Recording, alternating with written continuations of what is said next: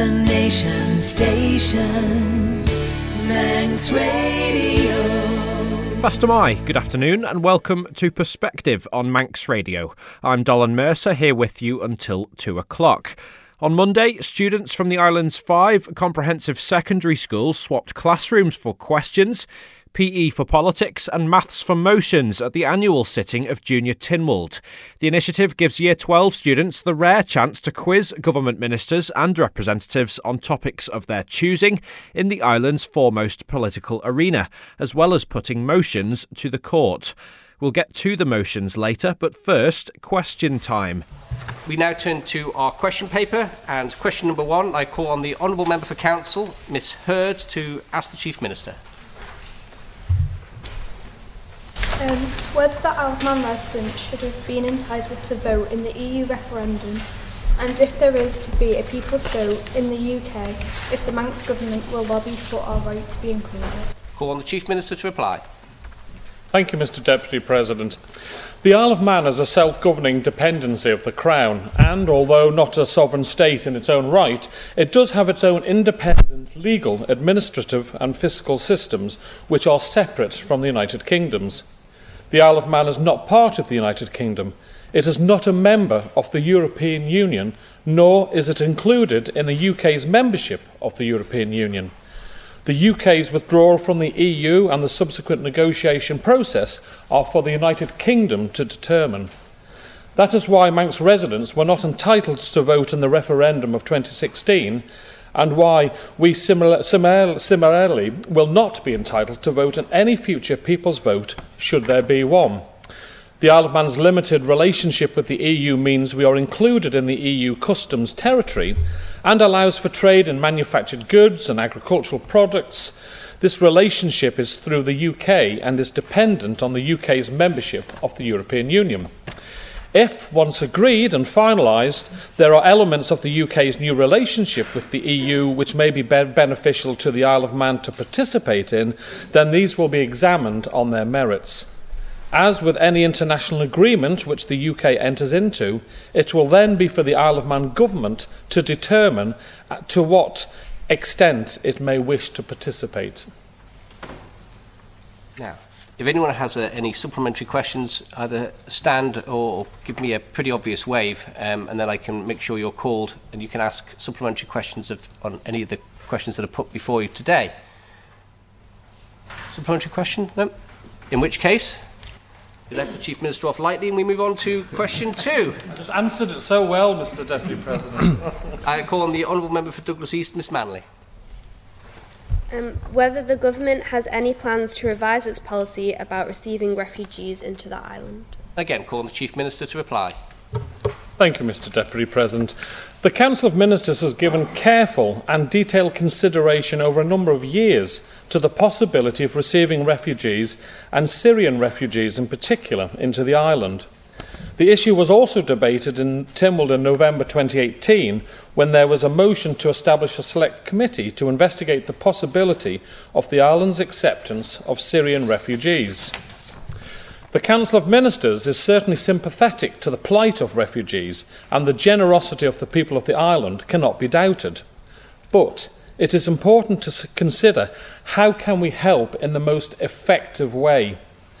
After serious and full consideration of the issues and of all aspects of the support that refugees need to rebuild their lives, the Council of Ministers believes the Isle of Man can offer more effective support to a greater number of people by directing funds to established and ongoing relief efforts. The government has provided £1.5 million from the island's international development budget to support Syrian refugees since the conflict began in that country. We will continue to look for ways to support refugees through the provision of humanitarian aid in the future, but there are no plans for the government to revise its policy about receiving refugees into the island. Supplementary question, Mr. King. Thank you. If I remember rightly, in April, the Chief Minister was present at an Isle of Man Choral Society concert when Syrian refugee Amina Abu Karech read her award-winning poem, Lament for Syria, in which she emotively and fondly recalls her homeland. Did hearing her words and Carl Jenkins's musical setting make the Chief Minister question his position on the issue of accepting Syrian refugees on the island? Chief Minister to reply. Thank you, and I thank the Honourable Member for reminding me that I was there. In fact, it was a most enjoyable concert. And yes, this is an incredibly emotive issue, but if we accept Syrian refugees, how many will come to the Isle of Man? And the answer is 5 families as part of the agreement with the UK on a pro rata basis on how many you take.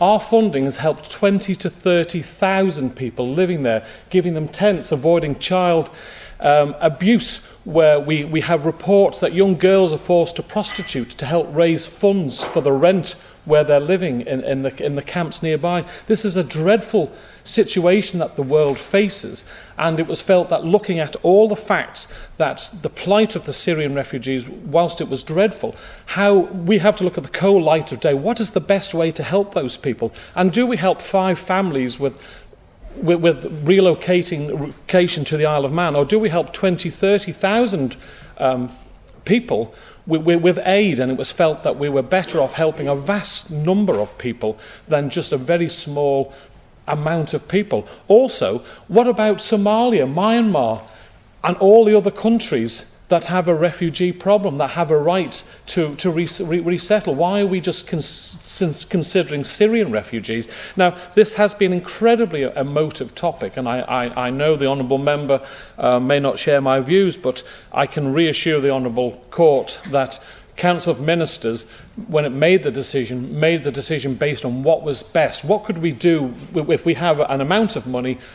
What can we do best to help the people of Syria and other countries, because obviously the Isle of Man government helps a number of other jurisdictions as well, and this is why we felt giving 1.5 million, which is what we would have had to have spent on the 5 families over a 5-year period, because you have to commit to providing certain things for a 5-year period. That 1.5 million helping 20 to 30,000 people was far better for the people of Syria than looking after 5 families on an island. I think it was tokenism, really. Thank you, Mr. Deputy President. Supplementary question, Honourable Member for Aaron Michael. Thank you, Mr. President. Mr. Chief Minister, I would like to ask you. You mentioned other countries in which the Isle of Man is sending refugee aid. Can you list these countries, please, for the House? Chief Minister, if you have that information. Yes, well, I don't have the information here, but I know myself that we've sent hundreds of thousands of pounds to Myanmar. Well, not directly to Myanmar, we've sent it to the countries surrounding Myanmar, where the refugees have had to go to live, those that are being persecuted. We've sent money to Bangladesh, to numerous countries in Africa where... to help with drought water situations. We take it for granted that we turn a tap on, we get fresh water. An awful lot of countries don't have that benefit.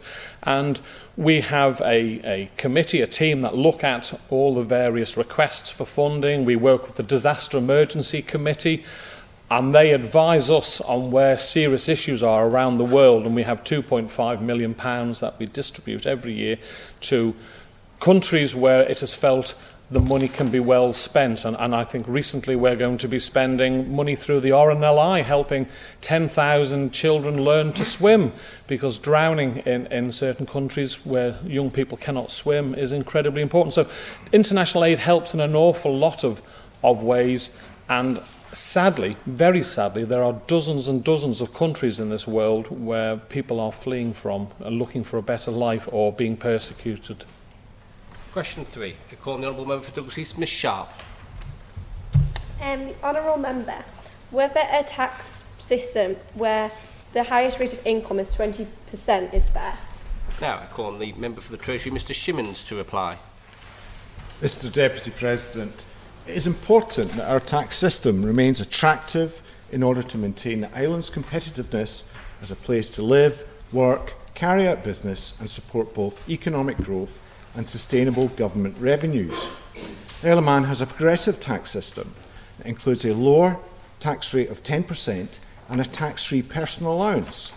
This means that an individual does not pay any income tax until their income exceeds £14,000 or £28,000 in the case of a jointly assessed couple. They will then only pay tax at a rate of 10% until their income exceeds £20,500 or £41,000 for a jointly assessed couple. During the first 3 years of this administration, the personal allowance has increased by 33%, from £10,500 to £14,000, removing approximately 6,500 people from paying income tax. Mr. Deputy President, raising the 20% rate or introducing a higher rate of tax would not necessarily result in any increase of government revenues. Indeed, it could have the opposite effect. Prospective new residents and businesses would potentially look up at taking up residence in other jurisdictions with more attractive rates of tax, whilst existing business and resident individuals may relocate away from the island, resulting in job losses, reduced government revenues, adversely impacting our economy. Therefore, I consider that both through the progressive tax system that we have in place, in which the amount of tax increases in proportion to an individual's income, together with current personal tax allowances and tax rates, are both fair and competitive and essential to maintaining the economic success of our island. Supplementary question. Ms. Sharp. Since the 2017 scandal where the Isle of Man was faced with large criticisms over the rich and famous avoiding having to pay tax on their property in the UK, and also with private jets, what do you think should be done to stop this from happening again? Member for Treasury to reply. The Honourable Member makes some good points, but tax is, by nature, both a complex and competitive area. Our tax rates need to be looked at as part of the overall fiscal structure of the island.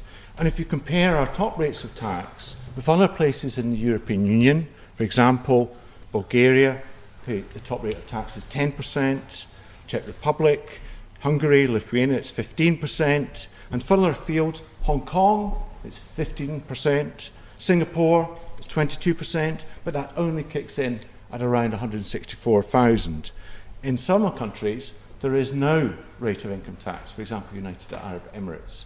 So countries look at their tax structure based on direct taxation on income or corporate tax, but also they look at indirect taxes. For example, here we have value-added tax. So it's important we get the balance right to fund the public services that we need in terms of health and education, but also look to have a competitive fiscal environment to attract and retain both people and businesses on this island. Supplementary question? A point of order, Mr. Deputy President. Are members clear that they may enter into further supplementaries beyond the original one? I hope so. I think I've tried to make the point that I would encourage honourable members to listen to the answer that they're given with a critical ear and see if there's maybe something that the person answering the question has missed out, in which case then it's up to you to ask them to fill the gap. Further supplementary question then. Mr. Treasury Minister, recently a study found that Manx schools are 12% less funded per student than English schools. Is it perhaps then standard that we should raise our tax rates so that we can better fund our schools on the island? Member for Treasury to reply. Thank you, Mr. Deputy President. The Honourable Member raises a good point. And on the one hand, we have demands for funding our essential public services like education, and it's important that we ensure that we have adequate funding for education, health, and other government services. But also, we do need to take account that we need to be competitive. So if we benchmark ourselves potentially with the other crown dependencies, which are similar in scale to the Isle of Man, and we need to remember we do have some challenges in that we have a relatively small base. Both Jersey and Guernsey have a similar top rate of income tax at 20%. Now, question 4. I'm going to call on the Honourable Member for Arbury, Maloo and Castletown, Mr. Walker. Thank you, Mr Deputy President. I'd like to ask the Treasury Minister whether it is ethically responsible for the government to invest in non-environmentally friendly stocks and shares. Again, call the member for the Treasury, Mr Shimmons, to reply. Thank you, Mr Deputy President. Treasury recognises that climate change and sustainability is becoming an increasingly important consideration, and this has been discussed within Treasury's Investment Committee meetings as part of the regular oversight of government investments. In order to mitigate risk and achieve satisfactory diversification, the holdings within the Treasury reserves are selected and managed by 5 investment management companies who are appointed by Treasury following a tender process. Treasury does not advise the investment managers on which stocks to pick, but each is working within a mandate outlined during the tender process in 2015, the details of which are published in the government accounts. Different reserves have different targets, which are for returns to exceed the bank base rate by either 1% or 3%. Corporate social responsibility and environmental social governance investing is important to Treasury and has been discussed recently with all our investment managers. The investment managers have advised that environmental considerations are inevitably included in their stock picking decisions. The Chief Financial Officer and I recently attended a conference in London where the impact of climate change on financing was considered. It was clear from the discussions that consideration of sustainability in financing is high on the agenda for financiers, and approaches to ensuring investment decisions are able to consider sustainability and climate change are developing rapidly. For example, just last week, the European Union Expert Group on Sustainable Finance published a taxonomy, that's a classification system, which provides technical screening across 8 sectors that it views can make a substantial contribution to climate change mitigation. There are also other approaches being developed. For example, ESG investment, which assesses environmental, social and governance factors relating to a company's operations.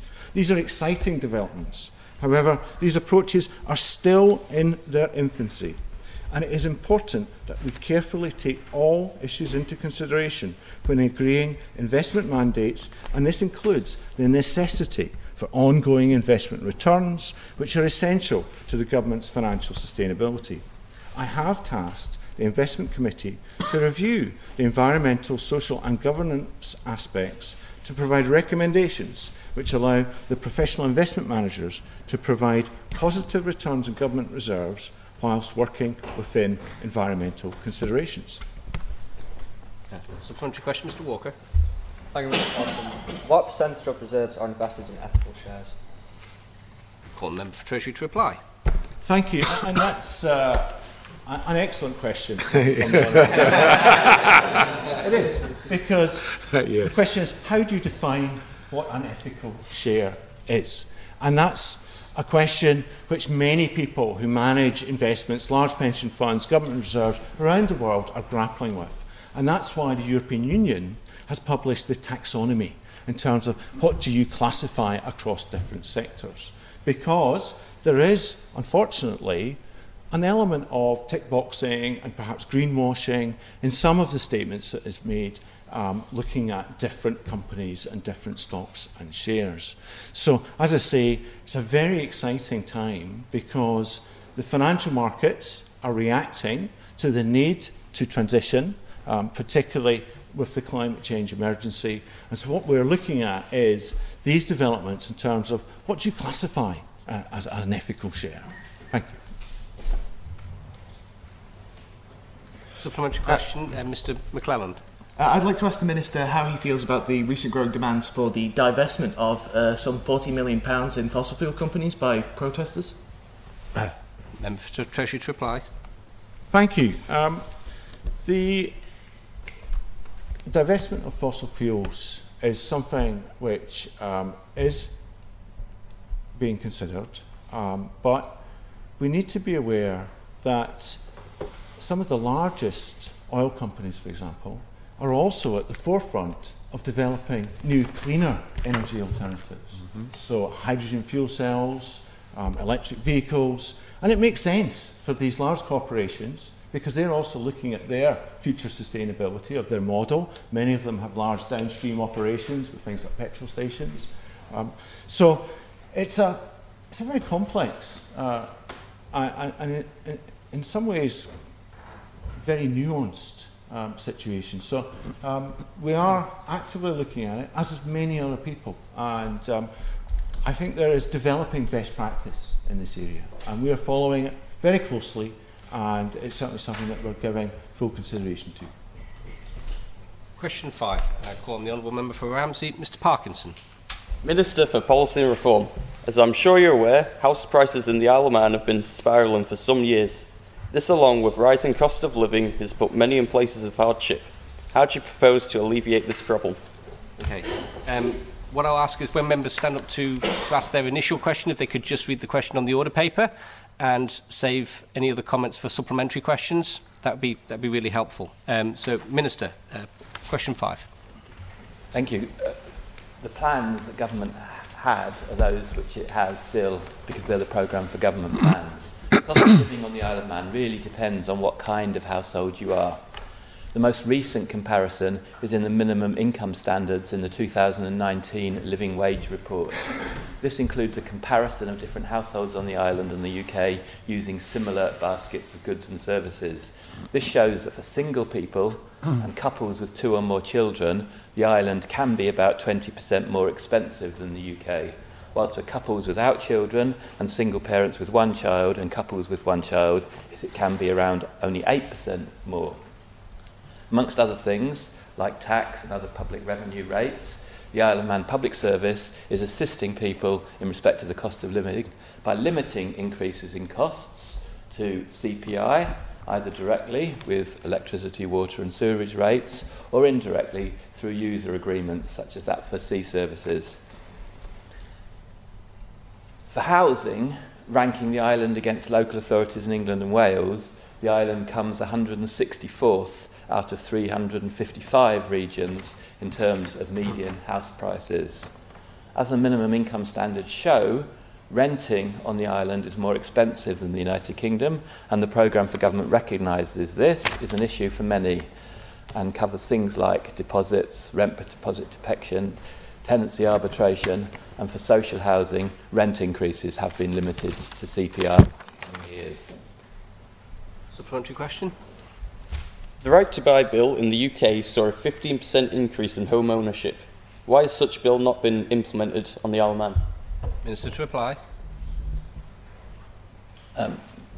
Tynwald and its branches can do what they want. There hasn't been that demand in the Isle of Man for 40 years. There hasn't been that demand in terms of social housing and in terms of private housing. There also hasn't been that demand as yet. I think, actual fact, we're in a better place in terms of social housing in the island because not following 80s policies in the UK, and I think we need to be very careful about improving the housing market, but the Honourable Questioner makes a very good point. We need a better housing policy to assist younger people and in fact everybody to make sure that housing is not only accessible, good, but also affordable.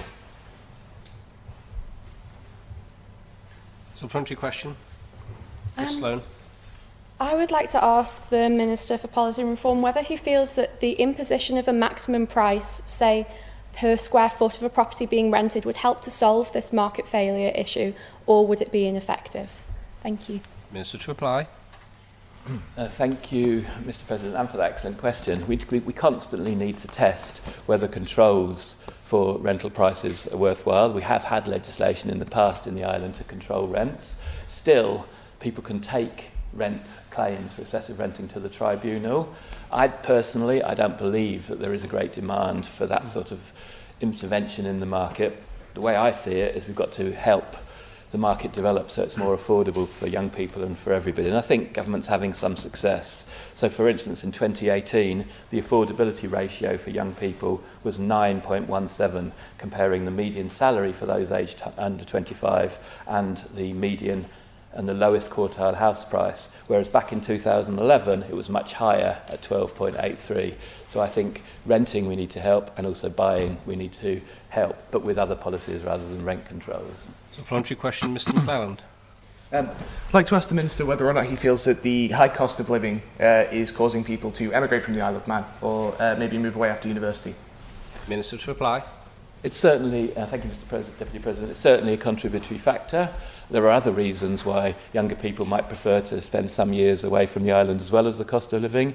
And in fact, there are great reasons to be in the island despite the cost of living for young people. Overall, people are sensible, young people are sensible, and there's more to life opportunities, career opportunities than just the cost of living. And I hope people will stay despite that 8% extra cost for being here. Move to question 6 and I call on the Honourable Member for Council, Mr. King. I would like to ask the Minister for Enterprise what plans he has to limit emissions during the TT, Manx Grand Prix and Classic TT. I call on the Member for the Department of Enterprise, Mr. Collister, to reply. Thank you, Mr. Deputy President. Motorsport events are hugely significant to the Manx economy. In 2018, they attracted 64,113 visitors, providing £35.3 million to businesses, and receipts to Treasury totalled £6.3 million. At the same time, the Department recognises the importance of protecting our beautiful island and is committed to contributing to the action plan for the island to achieve net zero carbon emissions by 2050. Recognising the importance of the reduction of emissions, this year the Department acquired a carbon credit for the 2018 TT event. This ensures that the emissions for the TT will be offset through emissions reduction programme. It is expected that we will continue to use carbon credits to offset TT emissions in the future. In addition, the Department has led the way over the last decade by providing an opportunity for universities and motorcycle manufacturers to showcase their green technologies.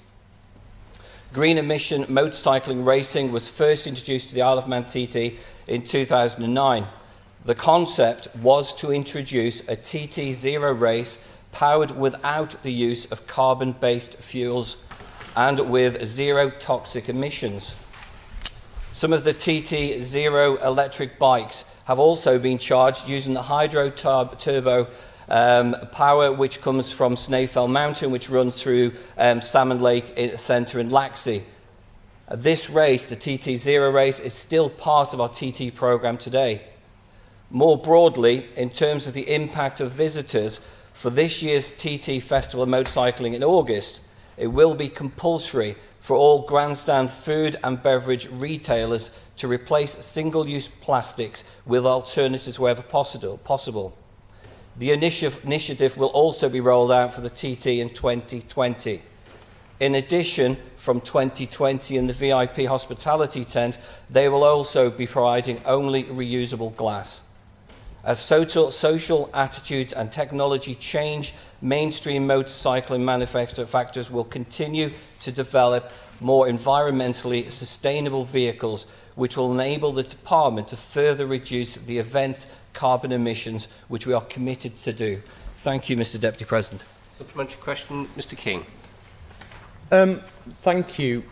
Can the Minister comment on whether placing a figure as the target or the limit for emissions during the races might be a good way of reducing the emissions during the TT? Call the Member for the Department to reply. Thank you, Mr. Deputy President. The figure, I'm happy to say, was £750.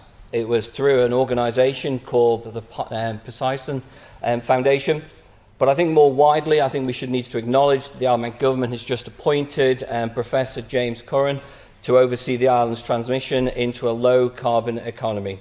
Our department will continue to work across government to identify the ways we can offset the emissions during TT and other motorsport events in order to help achieve the net zero carbon emissions by 2050. And I look forward to receiving that report in due course. Supplementary question, Ms. Gray.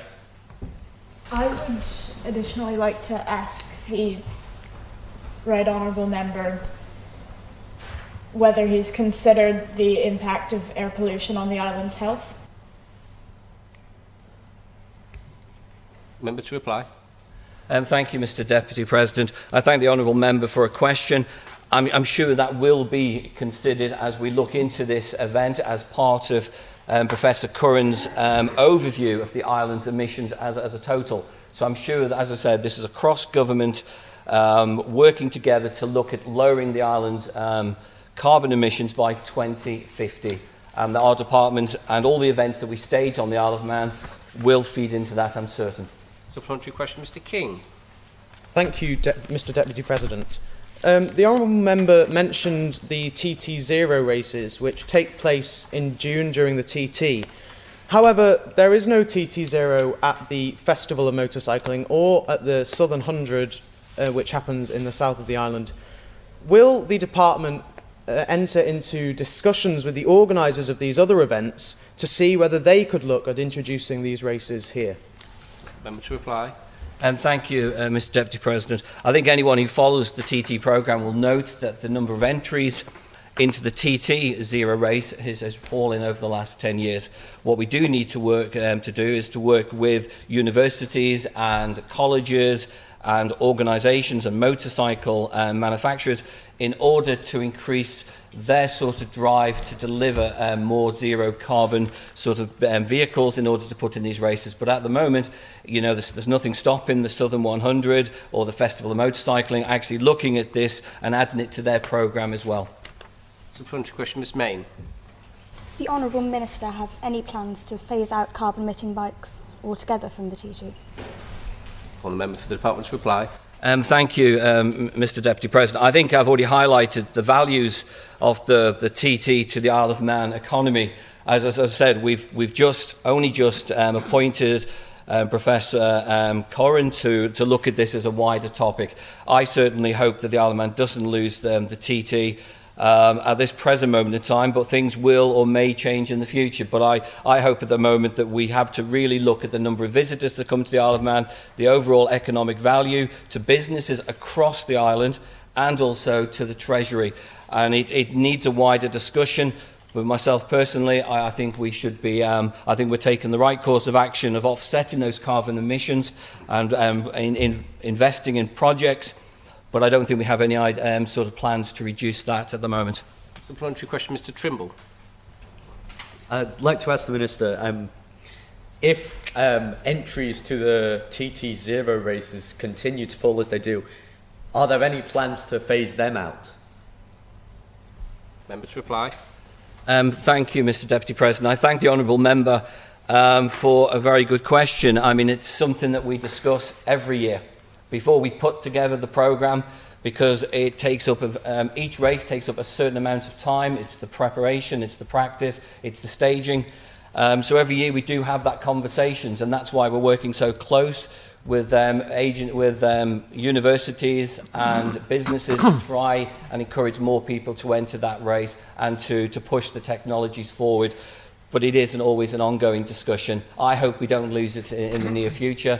But we've also got to encourage the technologies to catch up, because there is now a push for us to do more and more with zero carbon emissions. So we now need the race to showcase those possibilities. Final supplementary on this question, Ms. Main. With respect, Honourable Minister, I was not suggesting that we phase out the TT altogether. I was suggesting that merely the Isle of Man became a front runner in green technology for bike racing. Would you consider that a positive thing? Member to reply. And thank you, Mr. Deputy President. I think we are. I think I've just highlighted there, Mr. Deputy President, we have been the forerunner of zero emissions TT. I can't know anywhere in the world that actually stages a zero TT race. So we are absolutely at the forefront. What we do need to do now is to take that technology, take that race, and actually take it to the next level. And I think, as I say, we've showcased that since 2009. So we have been at the forefront. Question 7, calling the Honourable Member for Ayr and Michael, Mr. Dunn. I would like to ask the Minister for Enterprise. In recent years, several major banks have declined coming to the island and left the island entirely. How many jobs have been lost as a result of banks leaving the island, and whether the island is in decline as a financial centre? Again, calling the Member for the Department of Enterprise, Mr. Collister, to reply. Thank you, Mr. Deputy President. Since the 2008 financial crash, globally, banks have faced both economic and political pressures. Banks in the Isle of Man are no exception. Between 2014 and 2019, there has been a net reduction of approximately 150 jobs within the banking sector. Over the same time frame, the number of individual deposit-taking licence holders on the Isle of Man has fallen from 28 to 12. The main reason for the loss of licence holders was due to the closure of pure deposit-taking entries, such as the Britannia and Abbey National, as they were no longer commercially viable and the mergers of other licence holders took effect. By way of an example, Bradford and Bingley and Abbey National were acquired by Santander. Ring fencing rules have, however, driven an increase in staff at the remaining banks. So while there has been job losses through the reduction in licence holders, these have been absorbed and expanded through other banks. This continues to be the case. The wider financial service sector includes insurance, professional services, legal, accountancy services, and corporate service providers. We look at the sector as a whole. This shows that the financial sector has, as a whole, grown through that time period. As an international business centre, finance remains an essential area of our economic development, and we are continuing to promote growth in the sector throughout the financial sector. Thank you, Mr. Deputy President. Supplementary question, Mr. Dunn. I know from a family member that some of these banks were, in fact, still making profits. Do you perhaps think that because of things such as the Paradise Papers, the Panama Papers, and the recent registration laws that passed the UK Parliament, which will force all banks by 2023 and offshore tax havens to register their customers. Do you think that these are making the Isle of Man less opportunistic for overseas financial investors? Member to reply. Thank you, Mr. Deputy President. It's a great question. I think the Isle of Man Financial Centre has been under pressure for many, many years, and it's up to us to actually to monitor that, and I think the Chief Minister has already highlighted that many times when he has those visits to the UK. He is fighting the Isle of Man's corner to make sure that we are, as a jurisdiction, we are overly regulated at times. As a personal view, I think we are overly regulated, and we certainly, bat our corner when we have to against people when they put out statements which I don't believe are factually correct. I mean, the financial sector on the Isle of Man represents 42.3% of the Isle of Man's GDP. So it's important that we protect that, and we protect those jobs, and we protect those industries. But as you say, banks are changing. So the whole sector is changing. What we do need to do is to make sure the Isle of Man is still a place that's open for business, and we accept business, and we want to encourage more business to come to the Isle of Man. Now, Mr. Collis will be delighted to know I've got 4 supplementary questions, first of which, Mr. Trimble. I would like to ask the Minister for Enterprise whether another large industry on the island, the e-gaming sector, has suffered a net reduction or growth, and what these trends might tell us. Member to answer that one if possible. Yeah, I think we're a little bit beyond banking, but we are straying, Mr. President, because the question originally was on loss of jobs in banking. Yeah, I mean the e-gaming sector is something that's growing up on the Isle of Man very, very quickly, and it's unlike banking sector, unlike the corporate service provider. E-gaming is more of a very easily movable sort of product, so we do have to be mindful, and we do have, as I say from the outset, we've got to do a lot of other things to make sure that e-gaming companies setting up in the Isle of Man stay in the Isle of Man, protect those jobs, and that's our role. That's the government's role. That's our jobs as politicians to make sure that the Isle of Man is a very attractive place compared to alternative jurisdictions around the world. Supplementary question, Mr. Herndon.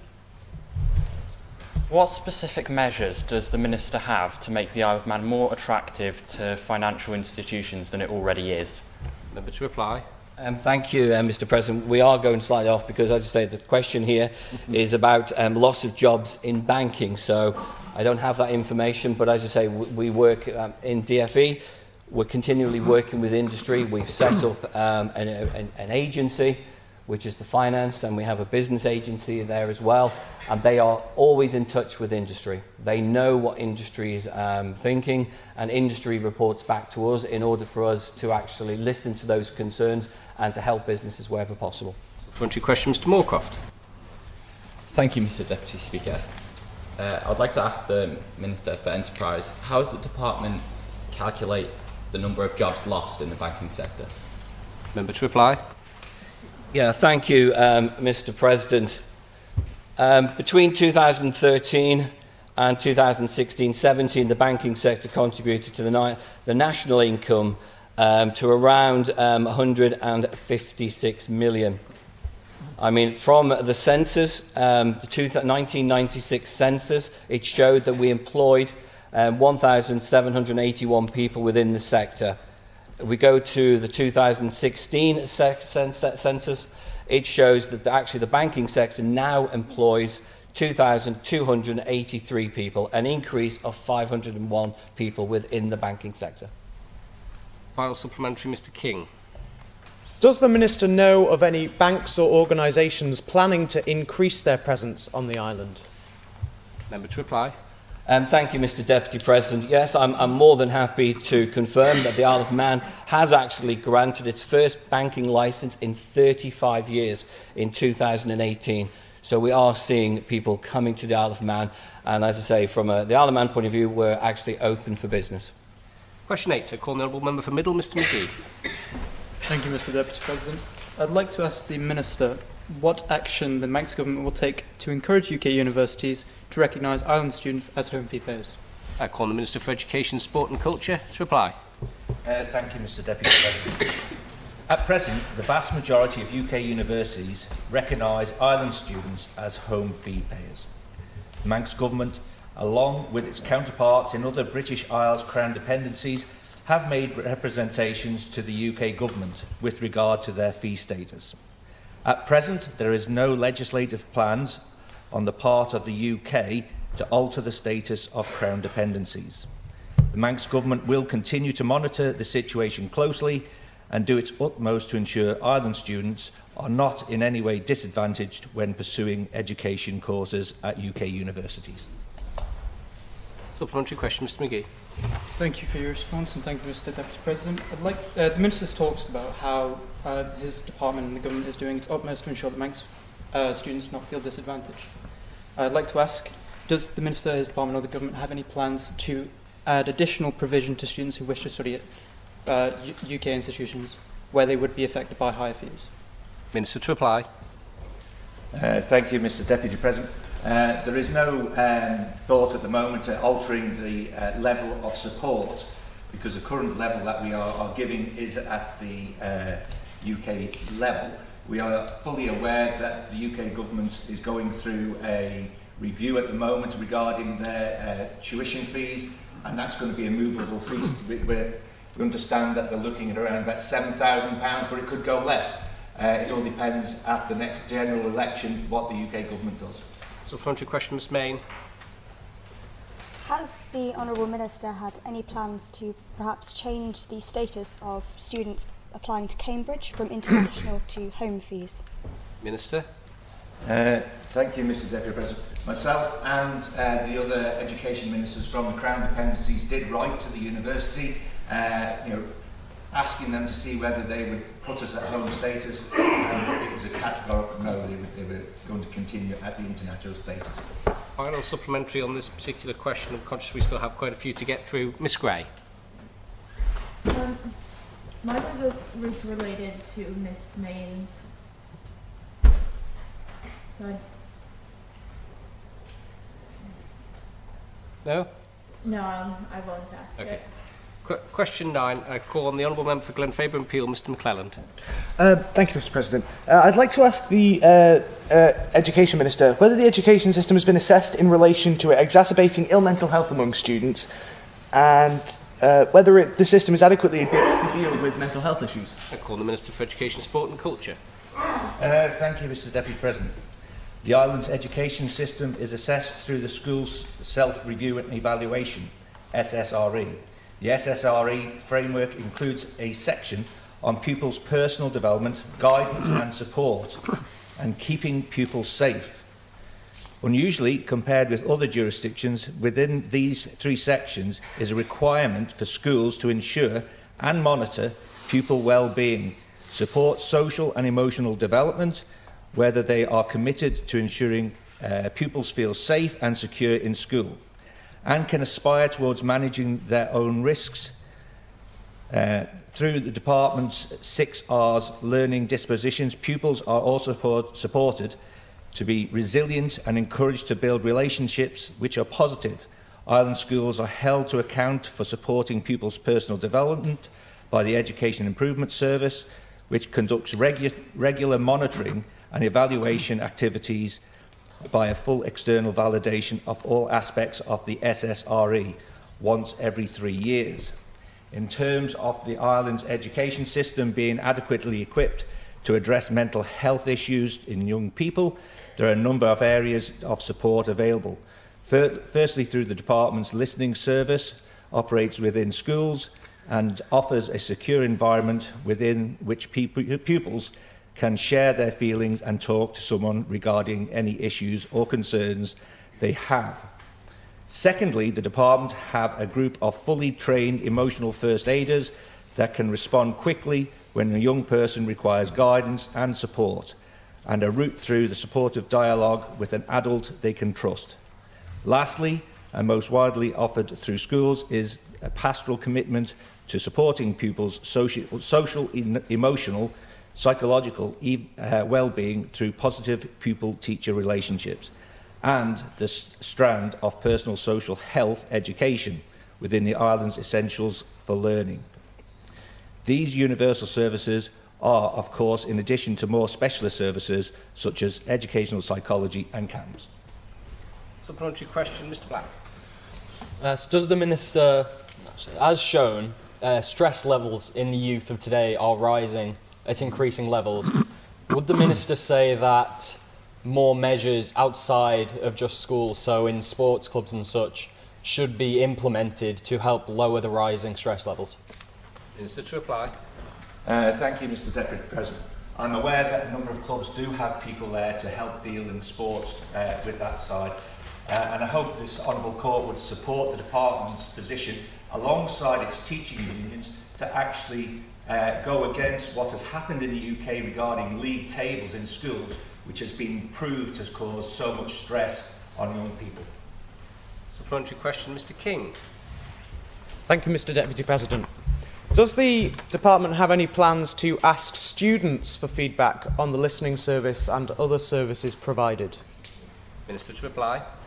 Thank you, Mr. Deputy President. The department has always welcomed any feedback from students. I'm very much aware that there's a programme, REACH, out there at the moment. Unfortunately, there's been a couple of people who have not dealt with their stresses and taken courses that we would much hope that young people don't do. And we are trying to get out and talk to people about how we can reduce those levels of stress. Supplementary question, Mr. McClelland. I'd like to ask the Minister how he feels exams such as SATs, GCSEs, AS and A2 exams affect student stress levels. Minister to reply. Thank you, Mr. Deputy President. I'm sure the Honourable Member asking the question will be aware that we don't have SATs on the Isle of Man, that we haven't had them for a number of years. And one of the things is that we are aware that those exams do increase stress levels. But there's a thing in life that sometimes, you know, is it preparing you for later on in life? Because as elected members of this Parliament will understand, elections can add a significant level of stress for honourable members. And when you go into a work environment, you have to have some preparation for that. But we are fully aware that maybe the changes from ongoing evaluation of your coursework to just purely on the day exam has increased the stress levels. I know others are trying to get in with supplementary questions. I'm going to take one more on this one. I'm going to have to move on, I'm afraid, to try and get as many in as I can before half past. Miss Mayne, the advantage of getting in early, Honourable Members. Does the Honourable Minister have any concrete evidence that his mental health policies actually work? Minister to reply. Thank you, Mr. President. We have no concrete evidence. We try to go out there, we try best practice. We're always trying to learn. There's always going to be additional services that we could put in place. Question 10, I call on the Honourable Member for Council, Mr. Moorcroft. Thank you, Mr. Deputy President. I'd like to ask the Minister for Education, Sport and Culture, how will the Government ensure that the new Castle Russian High School building be constructed and will operate in an environmentally sensitive way, and what plans there are in place to reuse materials from the current school? Call on the Minister for Education, Sport and Culture to reply. Thank you, Mr Deputy President.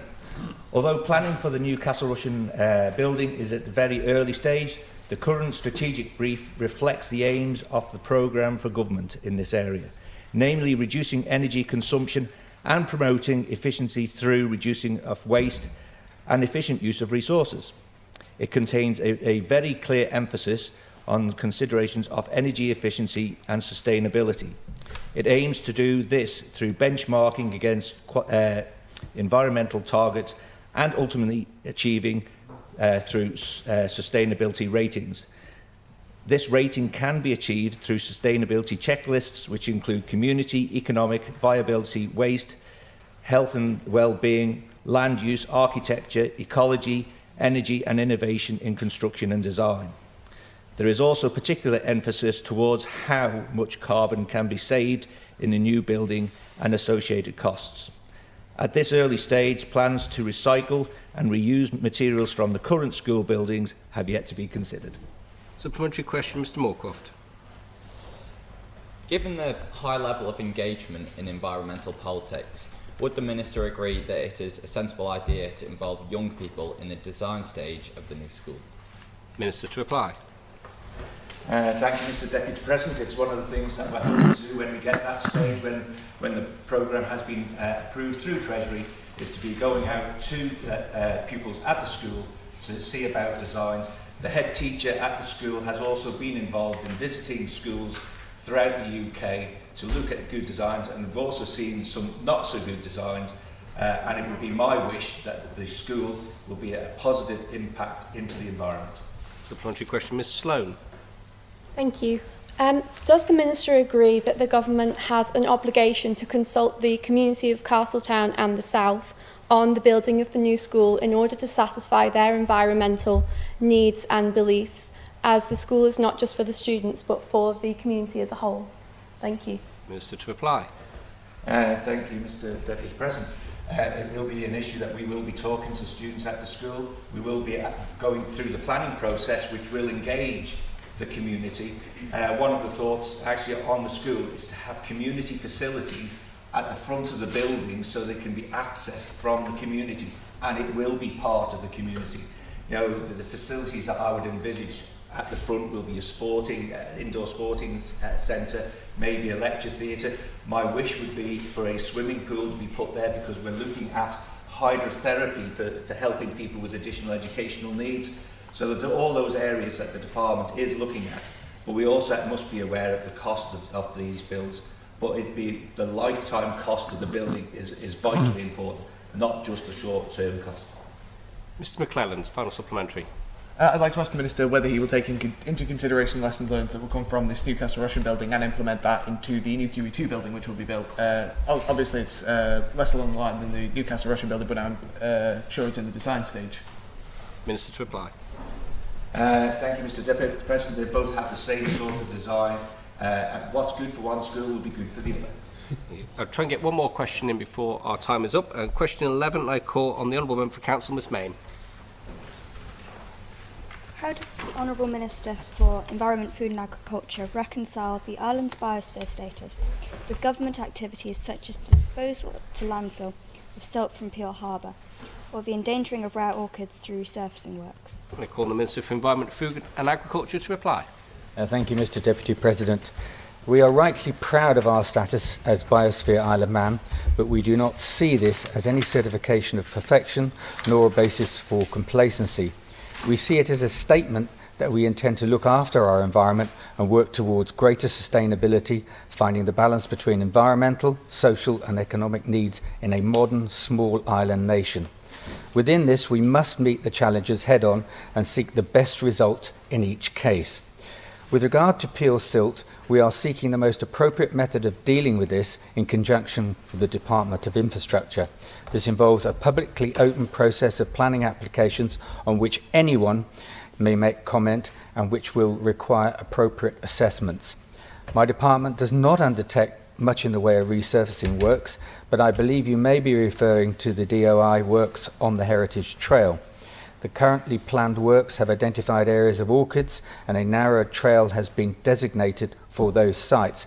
But we are aware, as advisers on the matters relating to the Wildlife Act, of the presumed loss of orchids on an area resurfaced earlier, for which the DRI have held up its hands, acknowledging that the usual processes for consultation had been bypassed in a rush to get work done. This was unfortunate, and an officer has stated that remedial works would be undertaken. We will be checking up on this as and when it happens. Overall, we do not utilise the biosphere status as a stick to beat people with. We have legislation providing the relevant controls. We use it to lead people towards a more sustainable living way of the life, and this it does include looking after our environment. Thank you. Supplementary question, Mr. Kane. Yeah, I'd like to ask the Minister whether he would consider a more permanent restructuring of the Peel Marina as a more suitable solution, such as building a river channel parallel to the Peel Marina, as to allow silt to flow into the sea, as to avoid a build-up of silt and to avoid redepositing silt elsewhere and the endangering of rare orchids and other environmental hazards or whatever. Minister to reply. Thank you, Mr. Deputy President. We have been looking at a number of options with the Department of Infrastructure in terms of silt capture before it actually gets to the marina, and part of the overall scheme may include something that does just that. But removing the contaminated material from the marina and placing it as it would appear to be the scheme at the moment in the DEADS areas, and then capping that will stop more material washing down into the marina. Supplementary question, Mr. King. The biosphere status means that people live in balance with nature. What is the Minister for the Environment, Food and Agriculture doing on a personal level which respects this balance on the Isle of Man? Minister to reply. Thank you, Mr. Deputy President. Well, as Minister, I am obviously pursuing environmentally friendly biodiverse policy on behalf of government, and that is a personal contribution. But talking about me personally, and perhaps we're getting a little bit too personal here, I have recently bought an electric car, so that's a step in the right direction. In the past, I've I own a farm, and I planted 5 hectares of trees, and I'm sure that in due course there will be more trees planted. So. Personal basis, I'm bought into the ethos of biosphere and also climate change, and we grow vegetables, for instance, and harvest those, and we do a lot of things around the farm and our property to enable wildlife, etc. So yes, making a personal contribution, but personally also working with government to ensure that we have a biosphere friendly environment and look at the issues of climate change. The Minister can still see the wood for the trees, that's the main thing.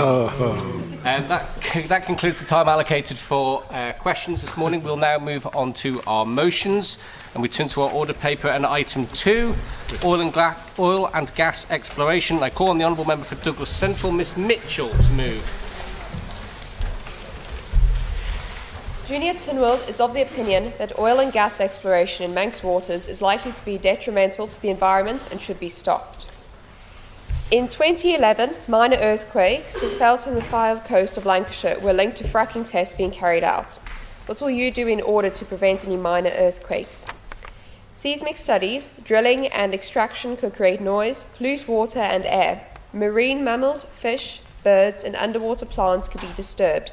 So what will you do in order to protect our wildlife? Fees for the first phase would be £9 a square kilometre, rising to £30 for Phase 2 and £150 for Phase 3. How will that affect the taxpayers? The Isle of Man Green Party issued a press release condemning the licence given to Croger, fearing that the effects of gas exploration will ultimately damage and degrade the surrounding ecosystems and will be a catalyst for damaging the island's reputation as a UNESCO biosphere. What will you do to prevent any damage? Gas exploration contaminates freshwater sources, releases greenhouse gases, and turns people's attention towards natural gas consumption instead of developing new renewable energy sources, such as wind farms and solar power plants. What will you do in order to help the people of the island move forward rather than backwards? Now I need a seconder for that motion, please. Mr. Thomas. I'd like to second and reserve my remarks.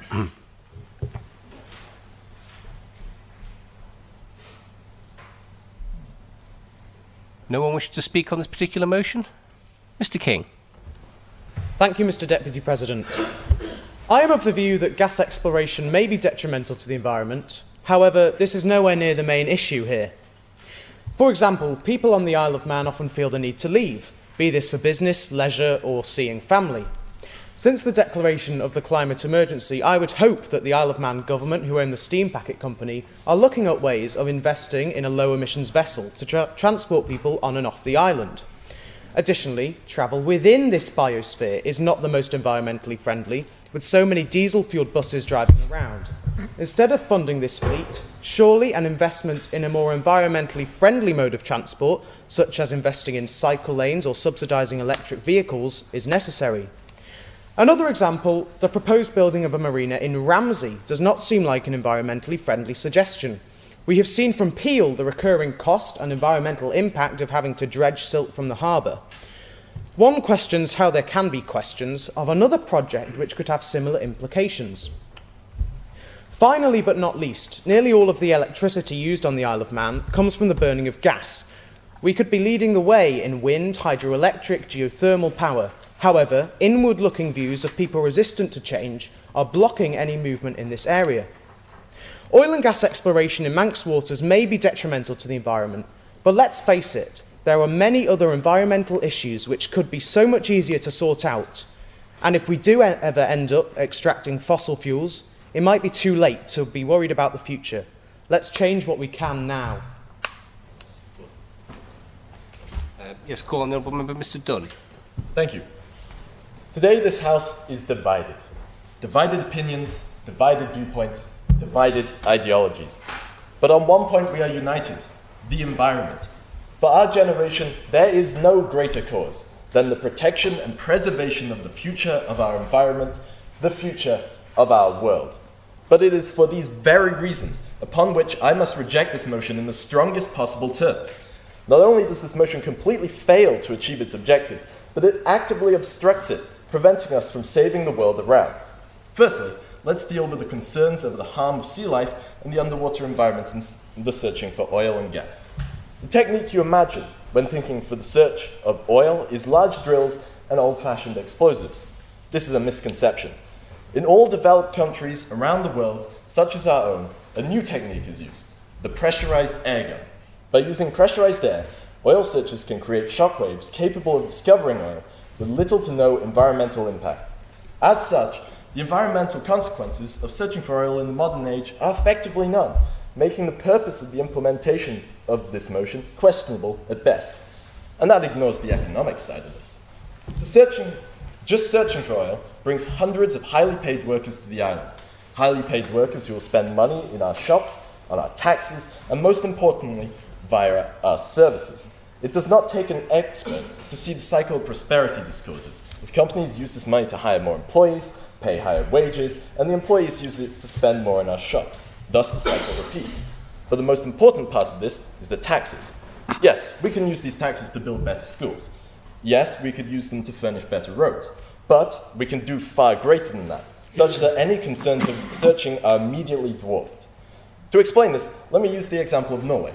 In the 1960s, Norway was a country such as our own, a low-tax jurisdiction with a dwindling finance sector and a young population who fled to Europe's prosperity as soon as they came of age. Then they found oil. Over the next 6 decades, thousands of the most educated people in the world moved to Norway, spending their newly earned money in Norwegian shops, on Norwegian property, and most importantly, on Norwegian taxes. Cleverly, the Norwegian government saved their oil taxes into one large fund, known as the Sovereign Wealth Fund. Since 1990 alone, the taxes from just one oil rig generated $6 billion worth of government money. The fund in total is worth more than 200 times that amount. Recently, however, the Norwegian government has begun emptying this fund. On what? Green energy. As I mentioned before, this whole House can agree upon the importance of the preservation of our environment. Then perhaps it is time we actually, meaningfully act on it, instead of inefficient and poorly thought out motions such as these. Wind turbines are, per kilowatt, £12 more efficient to maintain than any other energy source available in our times, and the very greenest type. The only thing preventing us from basing the whole island's energy upon these is the cost of construction, for we certainly have no lack of wind. Using oil revenues alone, Norway is set to become the most eco-friendly country on the planet. It is time that this island did the same. So not only is modern oil searching environmentally neutral, not only would it reinvigorate our economy, not only would it keep students on the island, fund our schools and pave our roads, not only would it allow the government unsolicited wealth, but finding oil is better for the environment than if we don't. As such, Mr. President, I reject this motion in the strongest possible terms, as not only does it utterly fail to help our economy, but it fails to help the very thing it sets out to do, protect the environment as well. Yeah. Calling the Honourable Member for Council, Mr. Black. I believe that while the exploration for oil and gas will damage our natural environment, I think the prospects of finding these natural resources are worth the damage. Should oil and gas be found, there are two possibilities. We either exploit it, doing more damage, however we gain economic power which we can reinvest in our environment in other ways, or we leave it, setting an example to the world that a small island can resist temptation of valuable resources in the aim of protecting the environment. I believe this option should be taken. Allow the search for oil and gas, but do not exploit it. Set a new precedent. The world must change into an environmentally friendly world powered by renewable sources, and the Isle of Man should lead the way by ignoring the temptations of economic wealth. Calling the Honourable Member for Rushden, Ms. Sloan. Thank you, Minister. Whilst I understand the concerns regarding the extraction of oil and gas off the coast of the island, I think that the potential government revenue to be gained from this is not to be ignored. This could be used to fund research, to get better technology so we can, in the long run, become more environmentally friendly. It may be a short-term loss, but I believe that in the long run, this oil and gas extraction will be beneficial to the island. Additionally, the jobs created may help to counterbalance those which we previously mentioned were lost through the moving of banks and other companies off the island.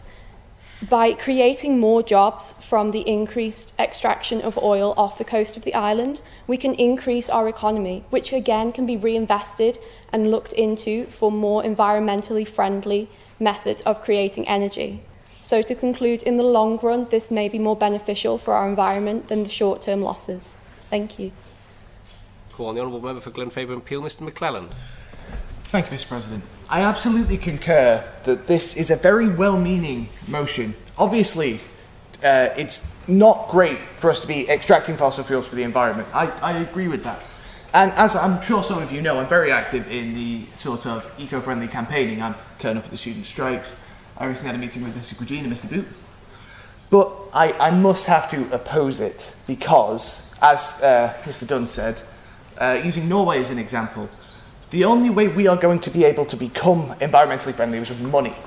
And the fossil fuels we may find is obviously very valuable.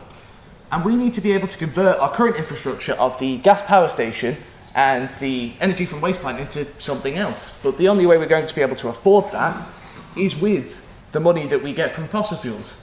And arguably, it's better for us to be extracting our own oil and gas than importing it from other countries, surely. Thank you. Honourable Member for Council, Ms. Mayne.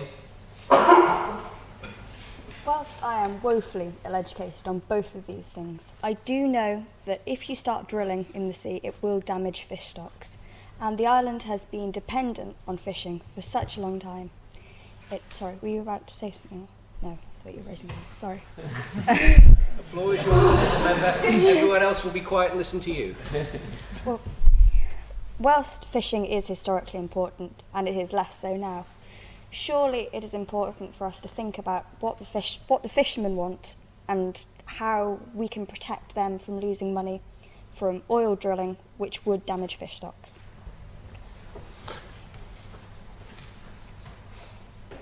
Call on the Honourable Member for Douglas South, Mr. Herndon. I couldn't agree more that oil drilling, natural gas, exploration for natural gas is a good idea for the Isle of Man's economy. And there are plans in place to limit the damage to the Isle of Man's and natural resources and environment.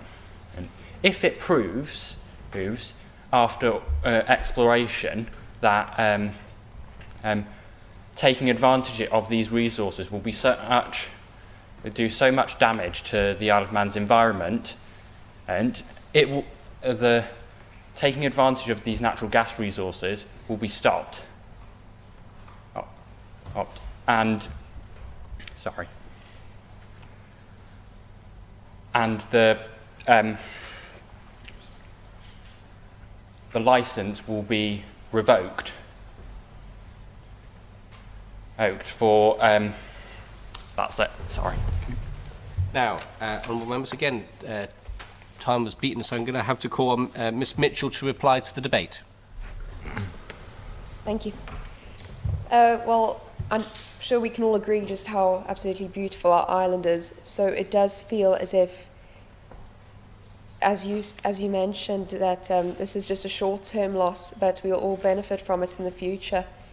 But I personally feel, and I'm sure a lot of people do, that if the island is so widely known for its nature and for its wildlife, then why should we risk any loss of it to begin with? So that's what I stand with. Thank you. Thanks, honourable members, the question is at item 2 on your order paper, that Junior Tynwald is of the opinion that oil and gas exploration in Manx waters is likely to be detrimental to the environment and should be stopped. All those in favour, please say aye. Aye. Aye. All those against, say no. No. No. The noes have it. Divide. Division called. Call on the clerk to run a vote. Green is for, red is against. Vote now, please. I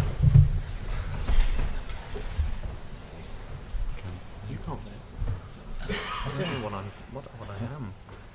Yes. All right, we can vote. Yeah, no, it's just... oh. Okay.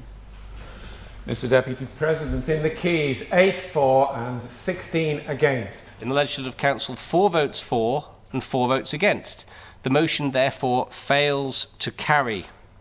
We turn then to item 3 on our order paper, referendums, and I call on the Honourable Member for Rushen, Miss Sloan, to move. Thank you, Mr Minister. That Junior Tynwald is of the opinion that greater use should be made of referendums to enhance the democratic process. The promise of a public's right to govern has been at the very heart of Western civilization since the founding of Athenian democracy in the 5th century BC.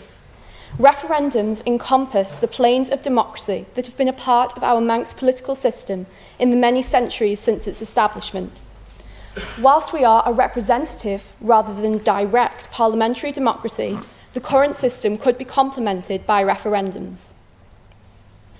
As we are unable to vote for parties who may then hold a majority, we cannot guarantee that the persons for whom we vote will be able to carry through on their promises and deliver the points on which they were elected, except if they're in the majority for this view.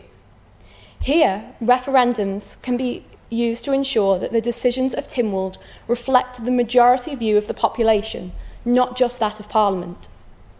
Referendums will help to bring more clarity to politicians, as they're better able to gauge the general consensus of the people. This will be particularly helpful when making decisions that have moral and religious implications. Decisions regarding highly disputed, controversial political legislation can be aided by conducting referenda to understand the public's stance. What if Tynwald were 50-50 on a matter that the island was 20-80 on? Here, a referendum can bring clarity to decision-making, making the process more efficient and more likely to produce the statistically best received outcome. The government has every right to pass a bill or make an amendment, providing it follows appropriate protocol. But should they pass such bills where one's moral compass is drawn into question without first having a mass consultation of the people?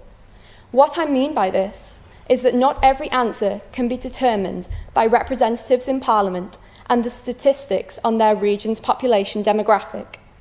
The 2018 referendum on abortion reform in Ireland had an overwhelming majority of 67% in favour. the overall consensus of the population went against the predictions of the adverse outcome, influenced mainly by the high religious demographic, showing how useful referendums can be engaging the public's view on more controversial matters. Thank you. Now, your seconder for the motion. I second and reserve my remarks. Thank you, Mr. Herndon. Have any other person wishing to contribute to this particular debate? Please do, because otherwise Mr. Thomas will be on for the 15 minutes. You don't want that. Now, Ms. Kavchak from Honourable Member Flonkin. Thank you. I believe the argument made is very valid in the sense that referendums do allow show a public consensus. However, I do believe that this argument is more valid in the case of larger population sizes such as that of England or of Ireland. In the case of the Isle of Man, we have a drastically smaller population size. The Isle of Man population is only slightly larger than the average constituency size in the UK, thus meaning that all representatives present in the House of Commons do have a larger and greater understanding of what the public wants. Therefore, I don't believe that referendums are adequate to this situation. Representatives are aware of what the public wants. They have constant contact with members of their who they represent, and thus are more aware. Referendums are not necessary as contact is constant. Thank you. Thank you.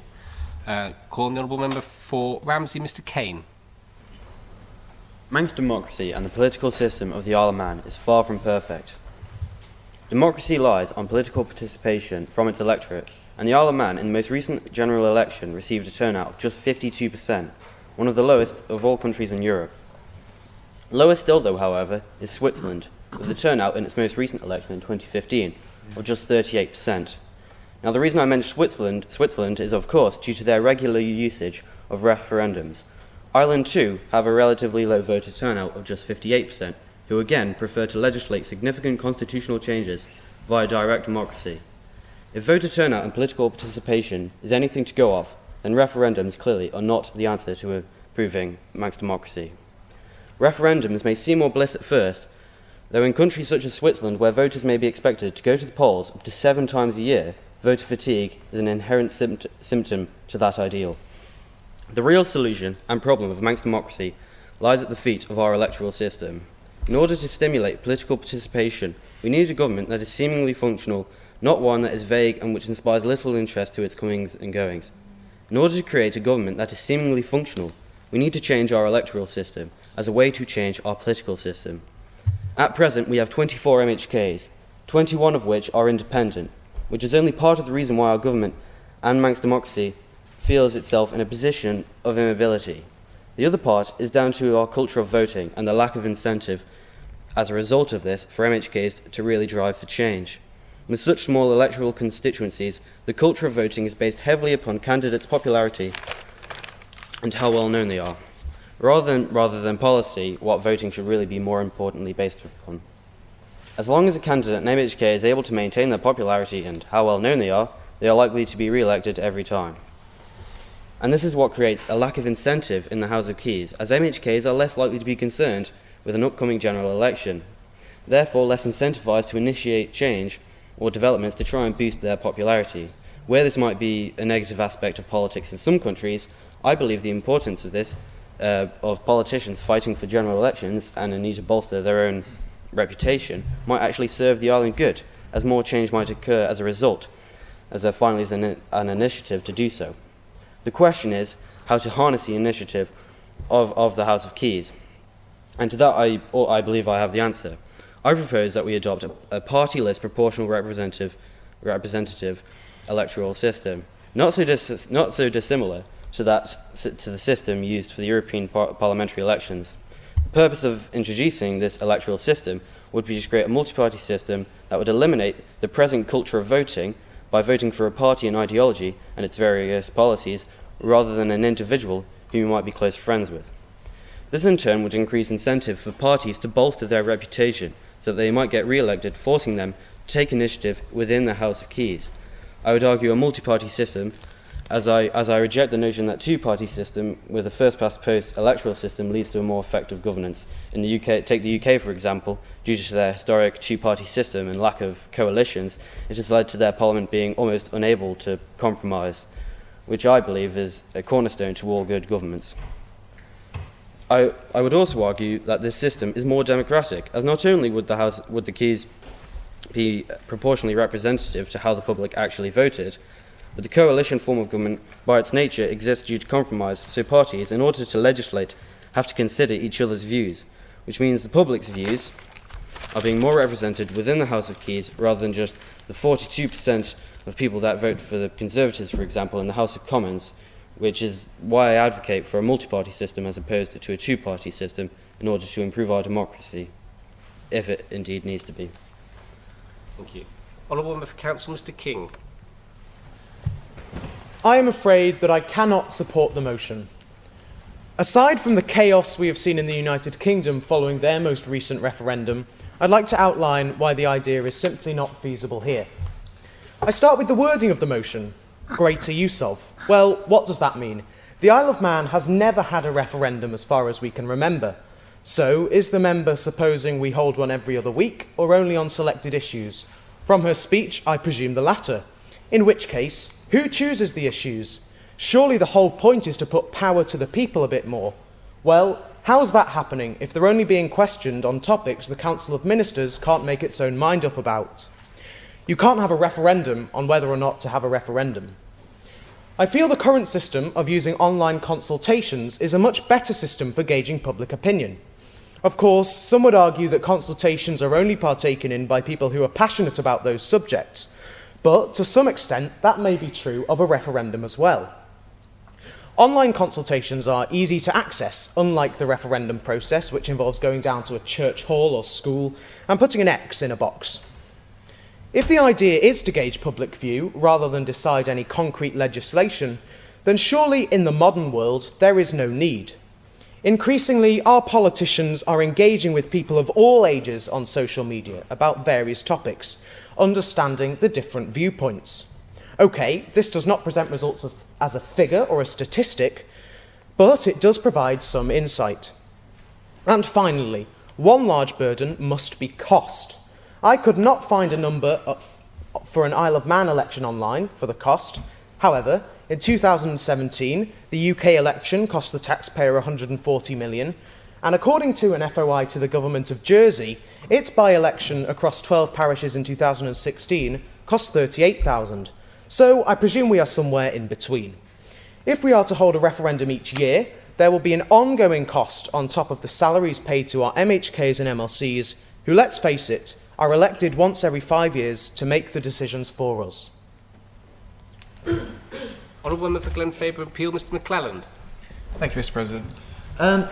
Obviously, if we lived in a perfect world, this would be great. Having direct democracy is always a great idea, because ultimately democracy is about the will of the people. However, the downfall of many a political theorist, we don't live in a perfect world. Not everyone turns out to vote. And as the point has been made already, any time you introduce direct democracy, voter turnout goes down, and ultimately you end up going against what you originally wanted. I think it's pertinent also, as Mr King said, with the cost. A big thing with this is obviously also the what extent. It's just a very idealistic way of looking at things. There is a reason we pay politicians. We pay politicians to make decisions so we don't have to. We can get on with our lives. Thank you. Call on the Honourable Member for Middle, Ms Nicholson. With regards to the previous mention of incentives to vote, I believe the lack of referendums may encourage political apathy, as the population can be, for the most part, detached from the decisions being made by Parliament. Referendums can stimulate interest and involvement in important, influential decisions. Yeah. Well said. Honourable Member, Mr Dunn. I think there's two main reasons why we must reject this motion. I think the first one is, as I've already mentioned, division. Referendums give legitimacy, but not just to the side that wins them, to the side that loses them as well.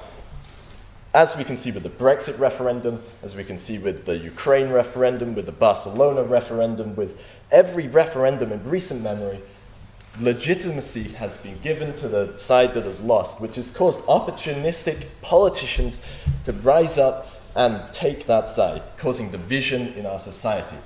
The second reason is education. The populace of the Isle of Man, and indeed the whole of the UK, are not very well educated on the referendums and their consequences. A good example of this is the Brexit referendum.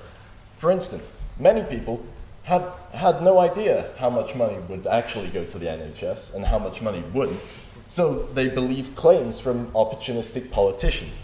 So therein lies our problem with referendums. They cause division, and they ultimately, the people are not always educated enough to have a good, meaningful vote on them. I call on the Honourable Member for Rushden, Ms Sloan, to reply to the debate. Thank you, Minister. I would firstly like to address Mr King's point on which issues and relating to how he believes online forums are a more effective way of gauging the population's opinions. However, I would like to point out that this is disincluding those people who are perhaps not able to access the internet or are not particularly efficient at doing so, which is typically our older generation, whereas the polling and the use of referendum would create a sense of unity among communities as more people are able to turn out to the voting booths, as opposed to being sat online on their own. It may also spark conversation within the town halls and schools that you mentioned. Mr McClellan's link to Switzerland and how he doesn't believe that it is effective. In Switzerland, over 600 have been held in the recent years, and whilst it may not have worked in other countries, it's working in that European one. And whilst some countries may not take to referendums, it may be something to do with their population, the demographic. It's never been tried on the island. I believe it is at least worth a try to let the people have a go at saying what they think. If it doesn't work, it doesn't work. But I believe there is a need to try this. Additionally, the point regarding a larger population across and how we're a smaller population, surely you shouldn't discriminate against us based upon size. The people can still have an opinion even if they are a smaller nation. And in linking to how there's constant contact among politicians and the current Manx people, referendums will increase this even further, as politicians will be out in the community lobbying their points, ensuring that people vote their way. It's a greater, it's a way of inciting greater political awareness among the people. Even if the referendums are not a guaranteed use of legislature, it can be a use of educating the people on the goings-on of Tynwald and ensuring that they are aware of what is going on. Thank you very much. Thank you. Honourable members, the motion before you is item 3 on your order paper, that Junior Tynwald is of the opinion that greater use should be made of referendums to enhance the democratic process. Those in favour, please say aye. Aye. Those against, no. No. The noes have it. The division called. Vote now, Honourable Members.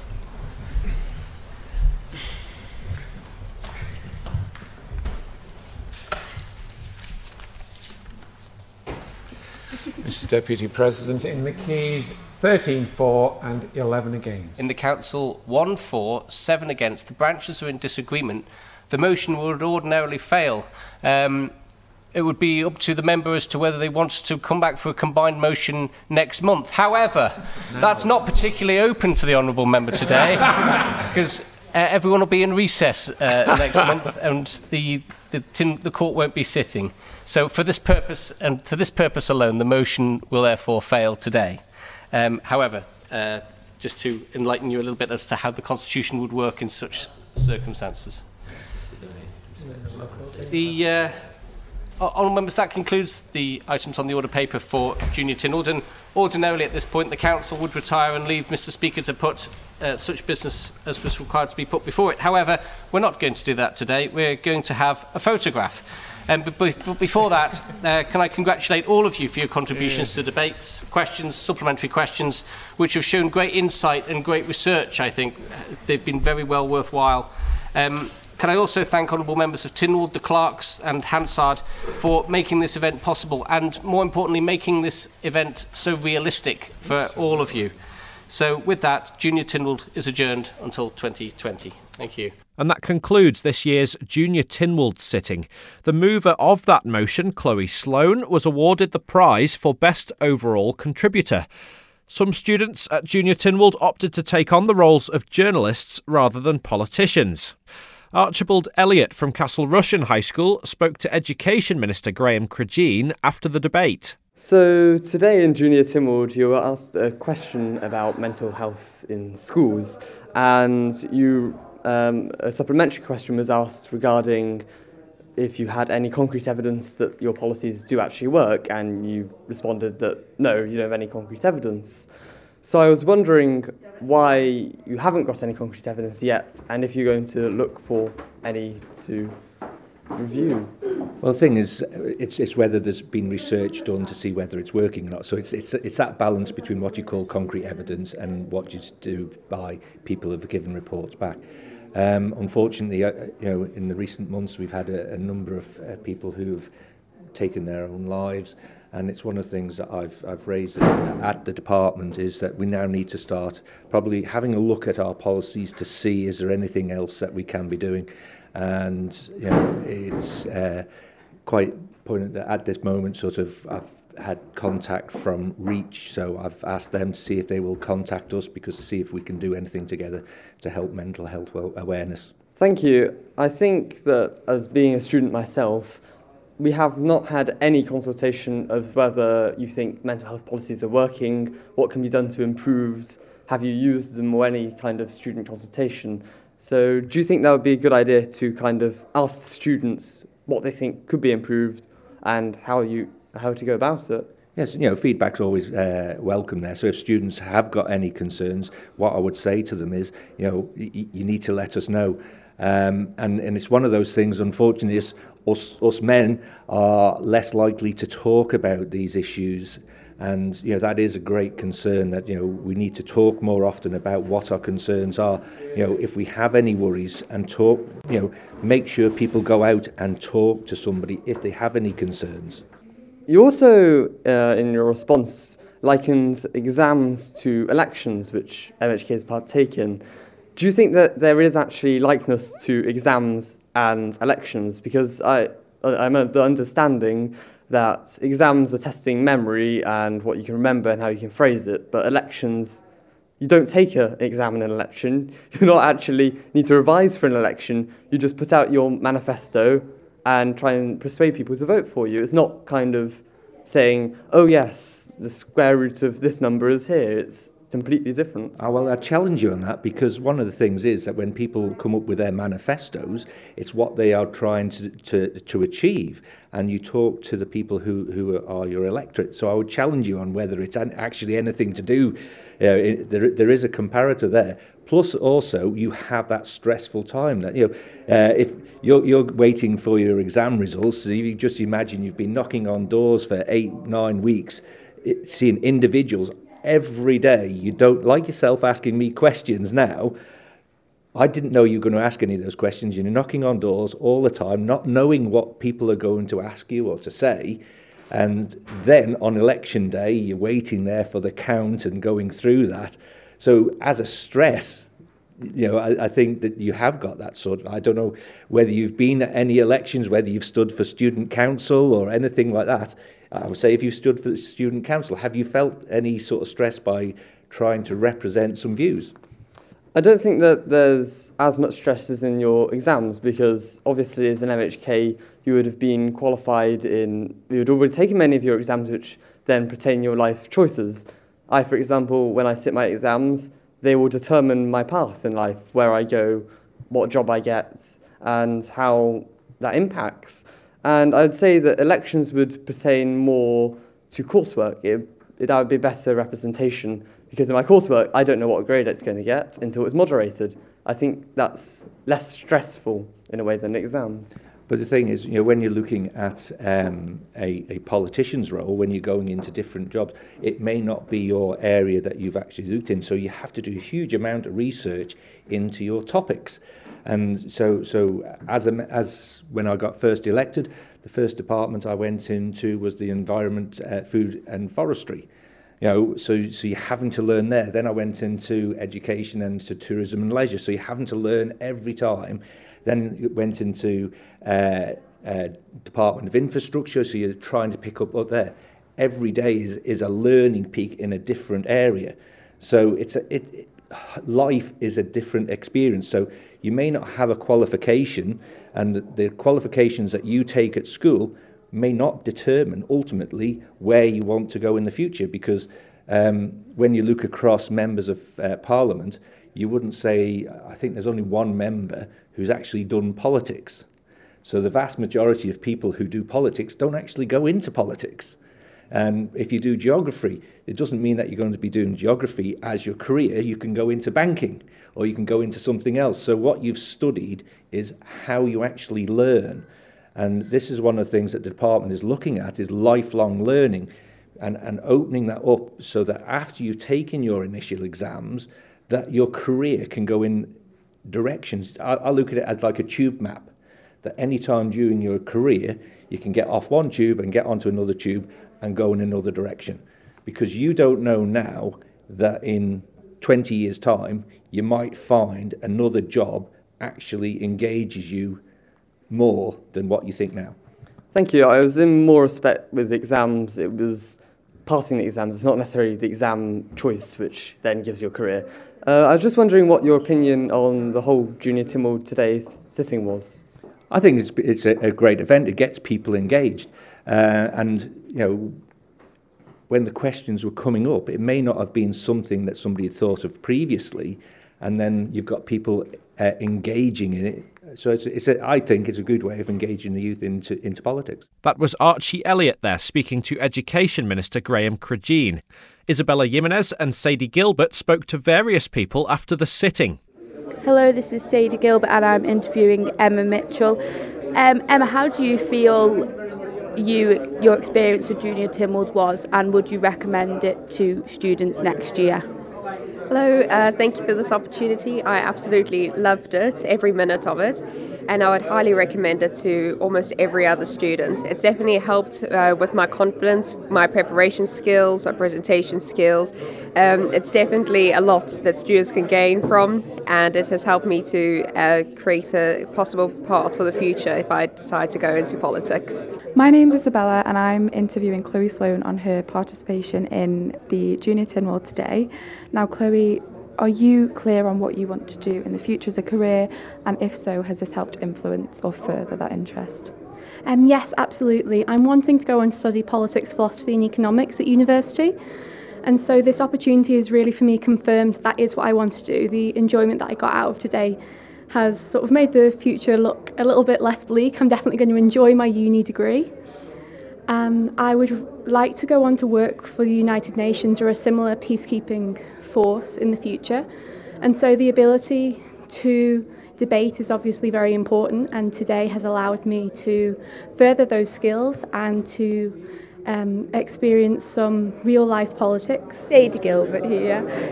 Who were you? George McCormick. And what did you think about Junior Tynwald today?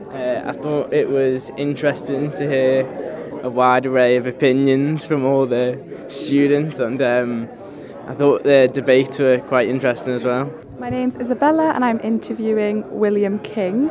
I was just wondering what you've taken from this experience at Junior Tynwald and why you'd recommend it to younger students coming up in the future. What I've taken from Junior Tynwald? Well, it's a new experience for me, sitting on that side of the Tynwald chamber and being able to speak to the politicians and ask them questions. I've had a new experience because when you pose the question to the politician, you sort of can't just butt in like you could if you were speaking to them in the street. You've got to let them finish and then come back. And yeah, it was a brilliant experience just to be there and witness the whole thing and to be able to ask questions to the people in charge. This is Sadie Gilbert and I'm interviewing Mr. Deputy Speaker. How would you say this year's Junior Tynwald 2019 has gone? Are you impressed by what the students have brought?